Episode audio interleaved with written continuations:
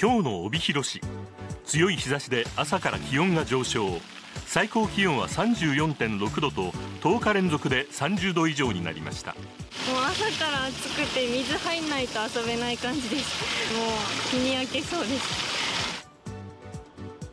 今日の道内は十勝の池田町や北見市などで35度以上の猛暑日になったほか札幌も今年2番目に高い34度まで上がりました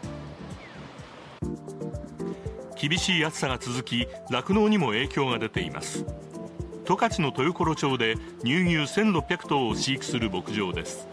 暑さで牛の食欲が落ち乳量が落ちているといいます。ここに来てですね15%から20%ぐらい乳量も減ってますしやはり体調を崩している牛も非常に多いです。急遽牛舎に新たに扇風機を10台設置。さらに牛の搾乳場所に新たに設置されたのがこちらのミストファンです。風とともにミストが出ているもので暑さから牛や従業員を守ります。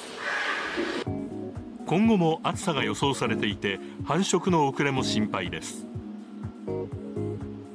繁殖のサイクルが、まあ、来年に向けて大きく狂っちゃうんで負のスパイラルに陥っちゃうんじゃないかなというふうに思ってます影響が広がるこの暑さ。十勝では明日以降も30度以上が続く予想です。